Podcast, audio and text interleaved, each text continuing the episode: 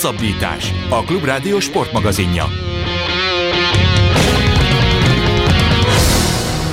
Köszönöm a kedves hallgatókat, ez a Hosszabbítás magazin, a Klubrádió sportmagazinja. A mai adás a szokásunkhoz hűen ezúttal is két részből rakódik majd össze. Az első részben hát a magyar automotorsport talán legnagyobb csillagáról, Mihális Norbertről fogunk beszélgetni, aki a hétvégén világbajnok vagy világkupa győztes lesz. Ezt majd kivesézzük beszélgető partneremmel, Lantos Andrással, a vé té cé er magyar hangjával, az Eurosport kommentátorával. A műsor második részében pedig majd medencébe ugrunk, és egy fiatalemberrel fogunk beszélgetni, aki az Egyesült Államokban ért csapatával kisebb történelmet, vízilabda csapatával a tavalyi szezon után ismét megnyerték az egyetemi bajnokságot, és igazából arról lesz szó, hogy egy magyar vízilabdás mit keres Amerikában, és miért pont ott vízilabdázik. Nagy Viktorral fogunk majd erről beszélni, de akkor kezdjük Lantival és a vé té cé-ről, Mihális Norbiról. A reptéről jössz, Mihális Norbit fogadtátok, mekkora volt a buli? Elképesztő.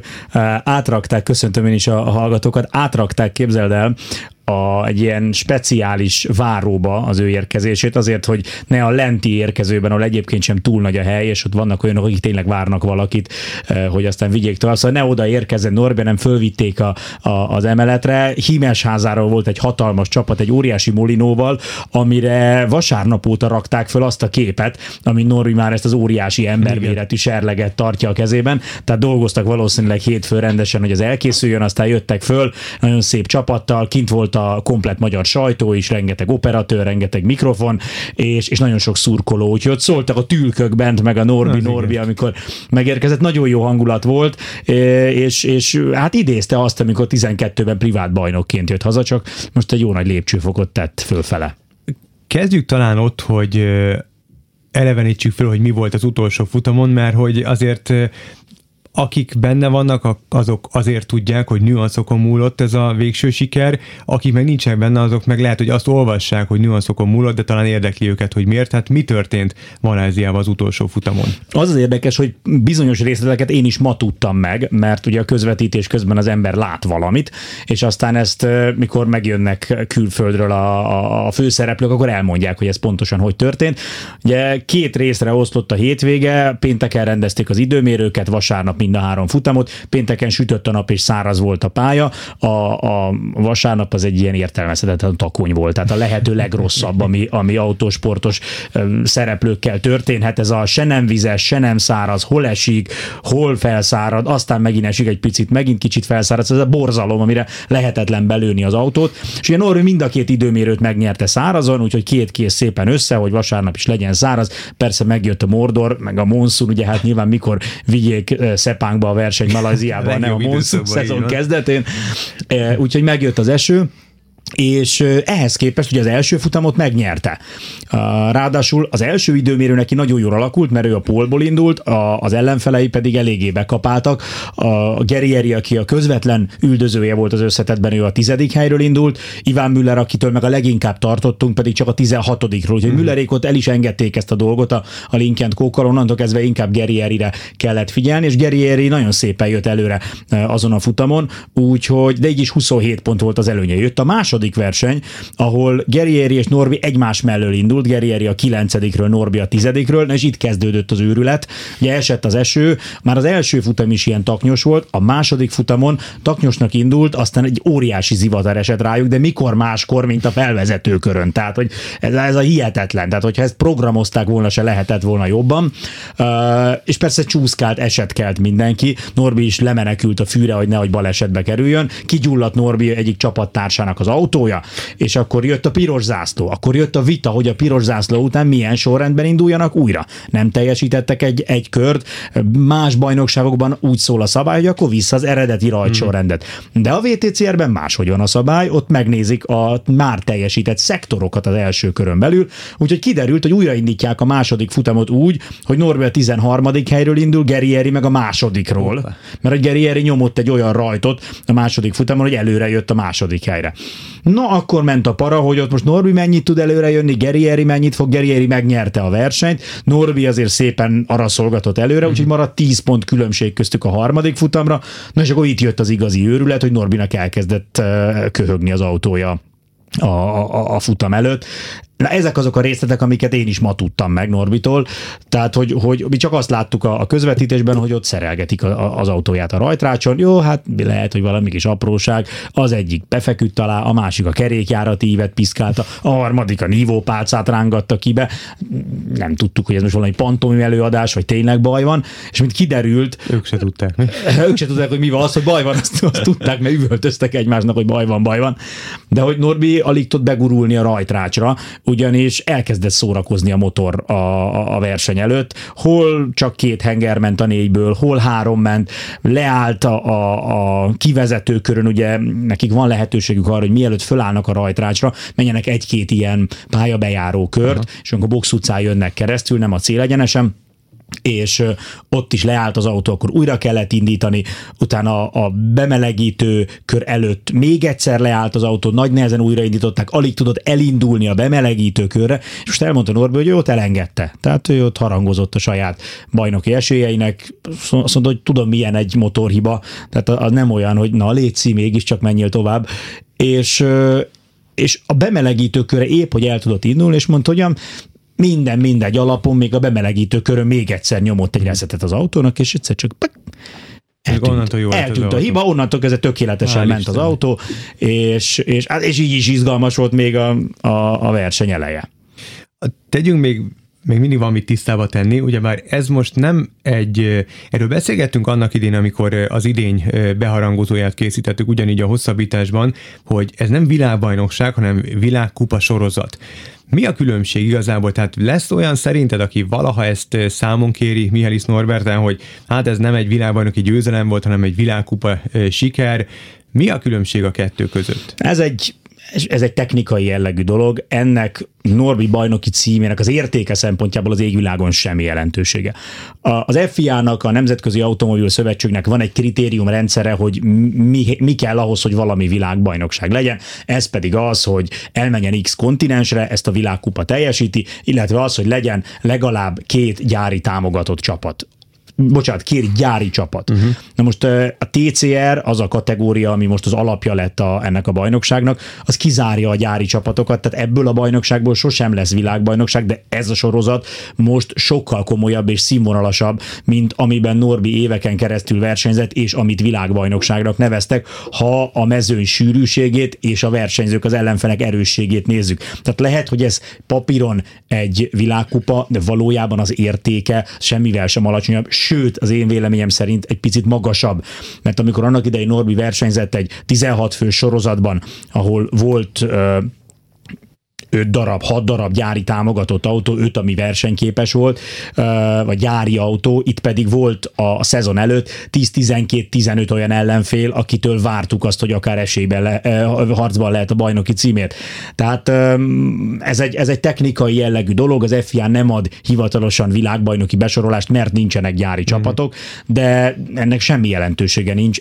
Én ezért is senkinek nem mondtam azt a baráti körben, aki, aki kiírta a Facebookra, hogy világbajnok Mihális Norbi, hogy ennyi, ennyi, nem jól írtad ki. Mert ez egy világbajnoki cím, igazából csak most nem így nevezik, hanem világkupa címnek. harminc versenyt rendeztek a szezon során, ebből ötöt nyert meg Mihális. Mi igazából, ha azt nézzük, ha csak viszonyítjuk, a harmincból öt, az nem egy kövér szám, ugyanakkor ha azt nézzük, hogy hány futamon sikerült pontot szereznie, illetve azt, ami nekem feltűnt, lehet, hogy rám cáfolsz, vagy esetleg meg is erősítesz, hogy neki a szezon utolsó része volt igazán erős és igazán kiegyensúlyozott. Tehát mi az, aminek úgy Isten igazából köszönheti a sikerét? Az, hogy összeállt a technika, az, hogy kiegyensúlyozott volt a csapat, az, hogy ő is kiegyensúlyozott volt, vagy ez így együtt, és illetve a, az ellenfeleknek talán a gyengélkedése? Vagy te hogy látod? A, az, hogy Norbi fejben összeállt a szezon második felére, az biztos, mert ezt ő is mondja. Uh-huh. Tehát, hogy ott valami a, a Nordschleife után ott nála átkattant, ugye megnyerte ott a Nordschleifen az első futamot, és, és onnantól kezdve a makaói hétvégét leszámítva mindegyik fordulón nyert legalább egy versenyt. Tehát azért ez is durva, hogy ugye lement az első négy forduló, Marrakes, Hungaroring, Szlovákia Ring, Zandvoort, ott nem nyert egyet sem, majd utána azt az öt futam győzelmet a maradék hat fordulón gyűjtötte össze, ugye egyedül Makaón nem jött össze, de ott is szerzett egy második helyet. Tehát egyrészt ő fejben összeállt. Az, hogy a, a Hyundai helyzete változott volna, ugye olyan szempontból más az a bajnokság, mint amihez a, az átlag hallgató valószínűleg szokott, hogy itt nincs évközbeni fejlesztés. Mm. Sőt, egyik évről a másikra sem nagyon. Itt az autókat uh, legyártják, kifejlesztik, legyártják, és az három éven keresztül szinte érintetlen. Ezt azért csinálják, hogy ne szaladjanak el a költségek, és hogy ne legyen méreg drága a bajnokság, Virágos. Mert azt egyszer már megpróbálták, nem működött, mm. az tönkrement. Az volt a világbajnokság egyébként, ami tönkrement, mert senki nem akarta elkölteni azt a mennyiségű pénzt. Uh, Tehát itt, itt ilyen jellegű fejlő, ilyen jellegű nagy fejlődés, mint amit a Forma egyben mindig mondanak a McLarenről, hogy a McLaren mutatja be, vagy régen a McLaren uh-huh. mutatta be a legnagyobb fejlődést az év első, meg az év utolsó. Itt ilyen igazából nincsen, az autó gyakorlatilag változatlan, most már a, a csapatnak is van egy egész jó adatbázisa, amiből dolgozhat, úgyhogy leginkább Norbi az, aki, aki nagyon-nagyon jó formába került, az önbizalma szerintem nagyon szépen összeállt. Hát a Nordschleife az biztos, hogy egy hatalmas önbizalomlöket volt. A Villarreal szintén, ugye ez két nagyon-nagyon nehéz pálya, veszélyes pálya, itt Itt csak a legbátrabb és a legjobb versenyzők szoktak futamot nyerni, és ez biztos, hogy nagy önbizalmat adott, ami aztán szépen uh, haladt előre, és nyilván kellett hozzá az is, mert uh, itt nekem volt erről egy táblázatom, még nem csináltam meg grafikonba pontosan, de hogy a Nordschleife még negyvenöt pont volt Norbi hátránya, aztán Villarrealban huszonnégy, Ningboban már vezetett, ugye az volt egy borzasztó hétvége Guerrieri számára, aztán Suzuka nagyon jól sikerült Guerrierinek, mm-hmm. akkor visszaelőzte Norbit, akkor volt hat pont a hátránya, és ugye ma megint jobban sikerült Norbinak, mint Guerrierinek, akkor Guerrierit megelőzte kilenc pont előnyel, de akkor meg Müller jött rá föl nagyon. Tehát, hogy volt egy ilyen fluktuáció az egész bajnokság során, hogy, és, és talán Norbi volt ebben a rendszerben a legkiegyensúlyozottabb, mutatja ezt az, hogy mind a hatból ugye öt futamon, vagy öt hétvégén nyert futamot. Most, hogy megvan a vé bé cím. Nem is olyan rég, most pont említetted a Forma egyet, onnan is meríthetünk, láttunk olyat, hogy egy pilóta régóta üldözte a világbajnoki címet, megnyerte, és aztán vette kalapkabát, és visszavonult. Nico Rosbergre gondolok. Mihalic esetében te mit gondolsz? Ő egy nagyon lelkis személyiség, versenyző, egy óriási tehetséges, számtalan szor elmondtátok, elmondtad te is, megnyerte ezt. A kilenc, igazából beszélgetünk, kétezer, reálisan kétezer-tizenhét óta ö, üldözi a vé bé címet. kétezer-tizenkilencre megnyerte, három szezon alatt begyűjtötte, azért ez egy, ez egy szép eredmény. Itt most két út áll előtte, tehát vagy az, hogy hát abban nem fogja hagyni szerintem, de hogy kvázi így megelégszik ezzel a vé bé címe és hátradől, Vagy, vagy valami elképesztő teher esett ezzel le a válláról, és ez inkább, ez a győzelem, ez a mostani siker, ez inkább szárnyakat ad számára. Te melyik, melyiket tudod elképzelni? Szerinted melyik mm. forgatókönyv lépett életbe? Az, hogy, hogy teher lekerül a válláról, az szerintem biztos. Tehát az, ezzel mindenki így van. Erről Gabriele Tarquini mesélt elég sokat, hogy mennyire sokat jelentett neki, mikor megvolt az első hmm. világbajnoki cím, és hogy onnantól kezdve szinte egy egészen új pályafutás kezdődött neki. Tehát az biztos, hogy, hogy egy ilyet át fog élni. Amikor lemegy majd az első tesztre valamikor januárban a Hyundai-jal valószínűleg, már ezt megerősíteni még nem erősítette meg, de a pletykák arról szólnak, hogy ő mindenképpen marad, az egy egész más szitu lesz, hogy te világbajnokként ülsz be az autóba. Hátra biztos, hogy nem fog dőlni, egyrészt azért, mert Norbi bármennyire is ez a kedves gyere ide egy fotóra, egy pokol ilyen kompetitív uh-huh. srác. Tehát az a típusú figura, aki fölhív uh, január elsején, hogy Lanti, fogadjunk, hogy ki lesz a világbajnok, és fogad mindenképp, és utána beszéljük meg, hogy kinek volt igaz, hogy ki nyert és ki veszített. Uh-huh. Tehát, hogy ő, ő, ő szeret versenyezni. Uh-huh. Ő, és ő ezt szereti csinálni. Tehát ő neki ez nem egy, nem egy olyan volt, hogy na, jó van, megvan a világbajnoki cím, most már mehetek haza végre, és nem kell ezzel a Cooper-ájjal foglalkozni, hanem ő ezt szereti csinálni ténylegesen, és ő azt gondolom, hogy most ki akarja pihenni magát, de utána alig várja, hogy kezdődjön a következő szezon, ahol, ahol meg akarja mutatni azt, hogy még mindig ő a legjobb. Ilyen szempontból egyébként a versenyző, az igazi versenyző alkat, ha belegondolsz, az nem egy, nem egy egyszerű figura. Tehát az, akiben benne van az a tűz, hogy én mindig győzni akarok, és mindenképpen győzni akarok, az, az a pályán nagyon-nagyon hasznos, az életben sokszor egy ilyen elég konok személyiséget szokott szülni, és Norbinál ez szerintem egy tök jó arány, tehát hogy ő, ő az életben elég barátságos, rugalmas figura, viszont a pályán előjön belőle ugyanez, ez, a, ez mindenkit le akarok győzni, és mindenkinél jobb akarok lenni, és ez szerintem ugyanúgy meg lesz nála jövőre is, mert ezt nem a vágy a, a, az, hogy a világbajnoki cím iránti vágy hozza benne, hanem ő egyszerűen egy ilyen természet. Ja, ő egy versenyző alkat. Világos. Lati, mit jelent Norbi, illetve a magyar... Tehát mit jelent Norbi sikere magyar viszonylatban, illetve magának a sportágnak mit jelent? Tehát ez egy olyan győzelem, amiért mondjuk jobban odafigyelnek ránk, esetleg mondjuk a sportpolitikában, ha esetleg adódik egy olyan kérdés, helyzet, szituáció, akkor talán jobban hallhat, hallgat, hallhatjuk a hangunkat, jobban odafigyelnek olyan téren is ránk, vagy igazából ez számunkra egy nagy siker, és valamilyen szinten egy kicsit úgy, úgy nyitnak Magyarország fel is, nem tudom, bármilyen apropóból. Nekem pont az a hasonlat jutott eszembe, hogy fel, van ez a mondás, hogy egy felteszi az íre a pontot, hogyha mm-hmm. megnézed a, az í-t, akkor az í-ben a pont az egy, az egy légypiszok, az mm-hmm. egy pici, az í, az í-nek a lényege az az í, mm-hmm. a pont az csak, és hogy itt is ez történt, tehát hogy az í betűnek az alsó tehát részét már, már, már rég megrajzolta. Aha. Ez csak a pont, ez csak a, a, a tetejére, a tortában is ugye a, rányomni a tetejére a tejszihabot, az már nem egy nagy kunst, mégis baromi jól néz ki, meg azt nyalogatják le először a gyerekek, de hogy, de hogy a, tehát Norbit már nagyon régóta elismerik, és rajta keresztül egy picit más szemmel néznek a, a magyar versenyzőkre. Biztos vagyok benne, hogy az, hogy Tasi Attilát, amellett, hogy nyilván egy olyan háttér van mögötte, egy profi háttér van mögötte, ami segíti, amellett az, hogy őt úgy fogadták a J A S Motorsportnál és a Hondánál, ahogy abban nyilván szerepe van annak, hogy Mihális Norbit Norbi ismerik. Kövezte ki igazából az utat, és igen, de ez nem úgy, hogy, ez nem úgy, hogy mondod, hogy én is magyar vagyok, mint a Mihális Norbi, hanem egyszerűen persze, más hogy, a megítélése, aha. mint ahogy annak idején mondták, hogy amikor Zsuzsák Balázs jól focizott a pé es vé-ben, ugye az a magyar uh, futball tehetségek szempontjából egy, egy, egy figyelemfelkeltő dolog volt, és kicsit máshogy álltak Magyarországhoz. Most is ez a helyzet. Tehát bármennyire is hülyén hangzik, de igen, most már tudják azt, hogy Magyarországon érdemes körbenézni, mert vannak tehetséges srácok, akik, akikből akár világbajnok is lehet. Az, hogy ő most világbajnok, az nyilván ettől még masszívan fölhívja Magyarországra a figyelmet. És, de hogy én ezt nem tudom most neked ö, három forint két fillére lefordítani, uh-huh. hogy milyen előnye lesz, mert nem ilyen jellegű előnye lesz Magyarországnak belőle, hogy most akkor olcsóbban fog idejönni jövőre a vé té cé er, ö, vagy, vagy két év múlva beültetnek ingyen egy magyar pilótát a baj, mert, mert ilyen nincs nyilván, ez üzlet, kőkemény üzlet. De, de az, ahogyan megítélnek bennünket, és az, azok a pici nüanszok, ahogy mondjuk hoznak, mikor egy csapatnál jelentkezik egy magyar versenyző, hogy ő esetleg, akkor azért egész máshogy hangzik az, hogy Magyarországról jövök, ahonnan Mihális Norbi, aki túraautó világbajnok, még ha ennek egyébként valójában nincs nagy jelentősége, hiszen attól, hogy Mihális Norbi világbajnok, az nem jelenti azt, hogy minden Persze. magyar jól tud autót Persze. vezetni, de mégis körbeveszi ezáltal a magyar autósportot egy, egy picit nagyobb megbecsülés, hogy mégiscsak ki tudott termelni valakit, aki följutott a túrautózás csúcsára.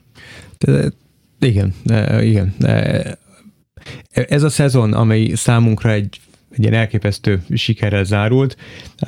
Ez azért, hogy mondjam, azért kritikákat is el lehet mondani az idénnyel kapcsolatban, a versenyekkel kapcsolatban, a versenyhelyszínek kiválasztásával kapcsolatban.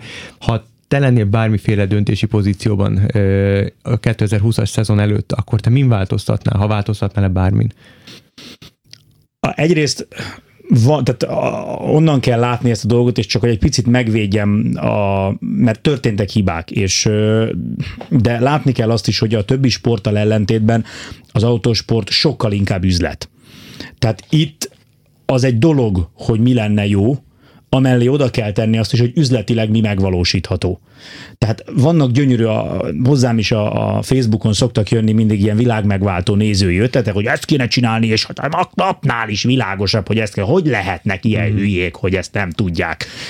Csak azt nem látják, hogy a, a szép ötletek mellé oda kell tudni tenni a pénzügyi megvalósítást. Mm. És ez biznisz, ez üzlet, ennek működnie kell. És csak akkor egy, egy sport, egy autósport bajnokság addig létezik, amíg üzletileg megvalósítható.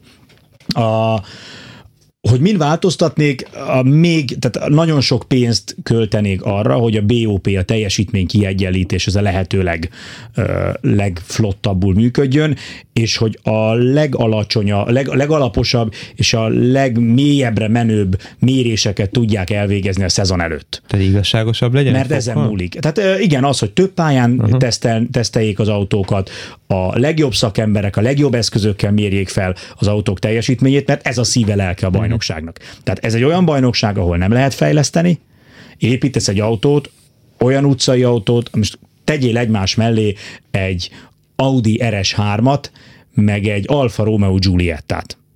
A közúton. Persze. Tehát ég és föld a két autó. Világos. Viszont itt egy bajnokságban mennek. Ergo valahogy a kettőt ki kell tudni egyensúlyozni, és ez a bé o pé. Muszáj, nincs nélküle. Tudom, hogy nagyon sok hallgatót zavar, meg utálják, meg nem értik, meg mindig föl szokták hozni azt, hogy be, mi lenne, ha a Mercedesbe is. Más. A Forma egyben lehet fejleszteni. Van lehetőséged arra, hogy elköltesz egy valak pénzt, és lesz belőle egy jobb autó. A té cé er-ben, a vé té cé er-ben ilyen nincs. Építettél egy autót, úgy építetted meg az autót, hogy tudod, hogy egy bizonyos performance, egy teljesítmény ablakba fogják bekorlátozni. Ha abból fölfele kilógsz, lekorlátoznak, ha lefele kilógsz, engedményeket kapsz. Ezt ők tudják előre. Na de hogy ez a mérés, ez a lehető legpontosabb legyen, és hogy, hogy úgy vágjanak neki a bajnokságnak a szervezők, hogy pontos adataik vannak minden egyes autóról, és jól be tudják lőni, hogy milyen legyen a teljesítmény kiegyenlítés, ez a kulcsa ennek a bajnokságnak. Ettől lesz jó vagy nem jó. Idén, ha csak azt nézzük, hogy milyen szoros volt, akkor, a, a, akkor jól működött, mert elképesztően szoros volt a bajnokság. Ha azt nézzük, hogy megint voltak azért ilyen óriási hullámzások, a, mint például amikor a Lincoln Co. bé o pé-jába menet közben, hétvége közben kellett beavatkozni Zandvoortban, akkor azért abból látszik, hogy ezen a területen lehetne uh-huh. még elkölteni. Ez az egyik, a másik meg a pályák, amiket mondtál, tehát azért lehet, meg lehet nézni, hogy milyen verseny volt a Szlovákia ringen, meg milyen verseny volt mondjuk Villarealban. És értem, tehát itt is az üzleti része.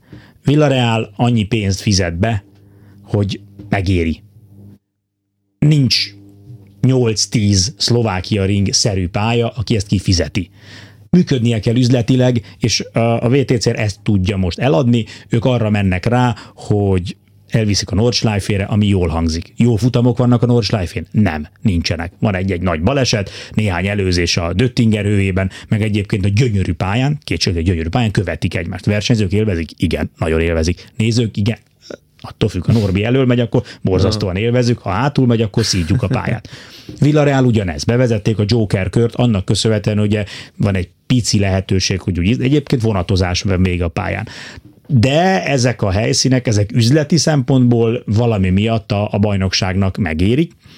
Az egyik az inkább ugye reklám, tehát az, hogy elmondhassuk, hogy ott vagyunk a Nordschleifén, közölhessük a fotókat, beleírhassuk az üzleti jelentésünkbe, hogy kétszáznegyvenezer ember jött ki a versenyünkre. Az más kérdés, hogy abból a kétszáznegyvenezerből kétszáz vagy kétszázhúsz az a nürburgringi huszonnégy órás miatt ment ki, de mégis jól mutat, hogy tele van a lelátó. Tehát ilyen dolgokat is figyelembe kell venni, és, és amíg nem a mi pénztárcánkra megy a dolog, addig könnyű okos terveket, persze, meg elképzeléseket persze. kitalálni, és, és azt mondani, hogy ez így lenne jó. Amikor neked kell finanszírozni és összerakni az üzleti tervet, az egy picit más. Az első blokk utolsó perceihez érünk lassacskán, úgyhogy még egy gyors kérdése futja. Mi lesz jövőre? Lesz címvédés? Mit gondolsz? Abszolút lehet. Tehát benne van a pakliban. Abszolút lehet. A, az autó jó.